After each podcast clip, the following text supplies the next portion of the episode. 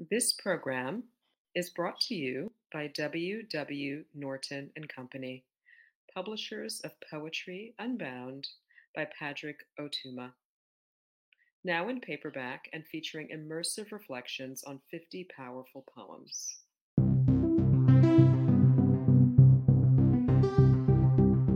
We hope you enjoyed today's offering for Poem a Day, unarchived from the public domain and presented by the Academy of American Poets.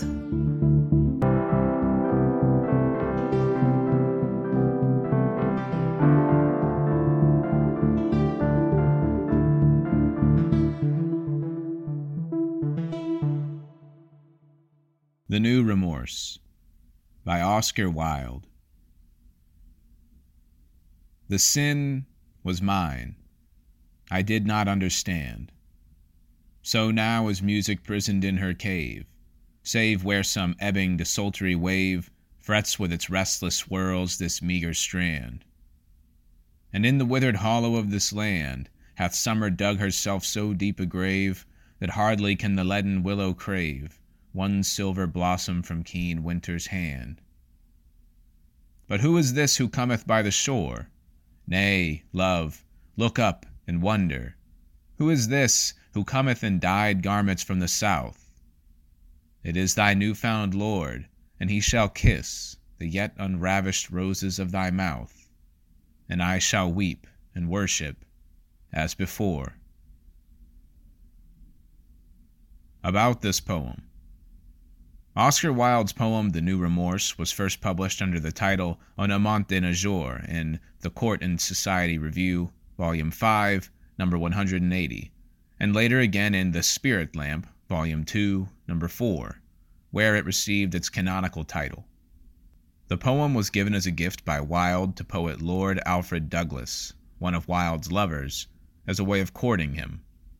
As Douglas writes in his autobiography, from the day when I first met Oscar Wilde, as I have described, he made up to me in every way possible.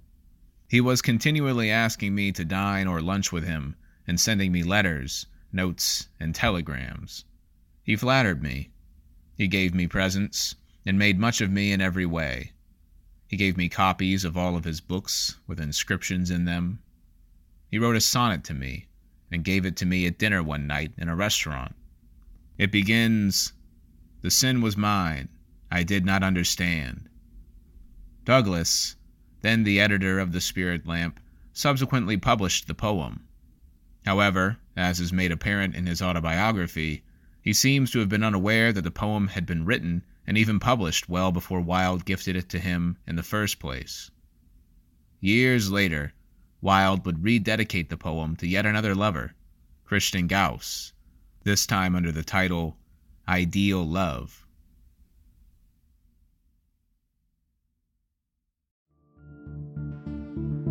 Poem a Day is the original daily poetry series featuring new poems by today's poets.